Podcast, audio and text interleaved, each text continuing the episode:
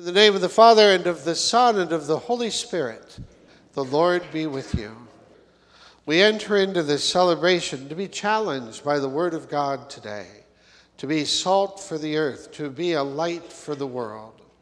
We open our hearts to receive the grace to do it. You are the author of life, Lord, have mercy. You are the source of forgiveness, Christ, have mercy. You are the promise of everlasting joy. Lord, have mercy. May Almighty God have mercy on us, forgive us our sins, and bring us to everlasting life. A light in the darkness, the just man is a light. A light in the darkness to the upright. Grant us, Lord our God, that we may honor you with all our mind and love one another in truth of heart. Through our Lord Jesus Christ, your Son, who lives and reigns with you in the Holy Spirit, one God forever and ever. A reading from the Holy Gospel according to Matthew. Jesus said to his disciples, You are the salt of the earth, but if salt loses its taste, with what can it be seasoned? It is no longer good for anything but to be thrown out and trampled underfoot. You are the light of the world. A city set on a mountain cannot be hidden. Nor do they light a lamp and then put it under a bushel basket. It is set on a lampstand where it gives light to all in the house. In just this way, your light must shine before others, that they may see your good deeds and glorify your heavenly Father. The Gospel of the Lord. This weekend, in all the parishes of our diocese, we are having the Catholic Charities annual appeal. God calls each of us to share the gifts He has given to support the work of His church. As Catholics, we first support our parish and then the works of our diocese and then the church throughout the world. The Catholic Charities Annual Appeal is one of the most effective ways we can choose to support the ministries that no individual parish could ever provide on their own.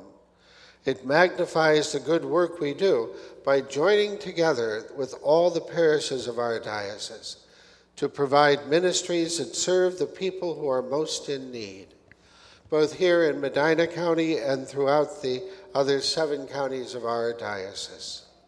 The theme, as the bishop mentioned for our appeal this year, is Faces of Hope.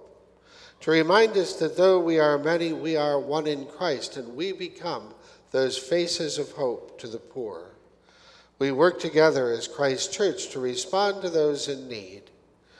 This Catholic Charities Appeal is an invitation for every Catholic throughout our diocese to demonstrate their gratitude for the gifts God has given us by reaching out in love to those who are in need.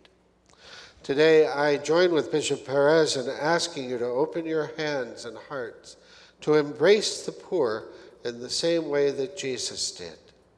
I'm asking you to prayerfully consider making a gift to this year's Catholic Charities Appeal.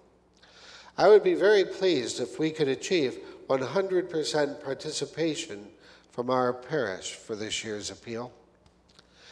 Giving has a profound meaning for us as Christians. We understand deeply the importance of giving in return to the Lord a portion of what God has given us.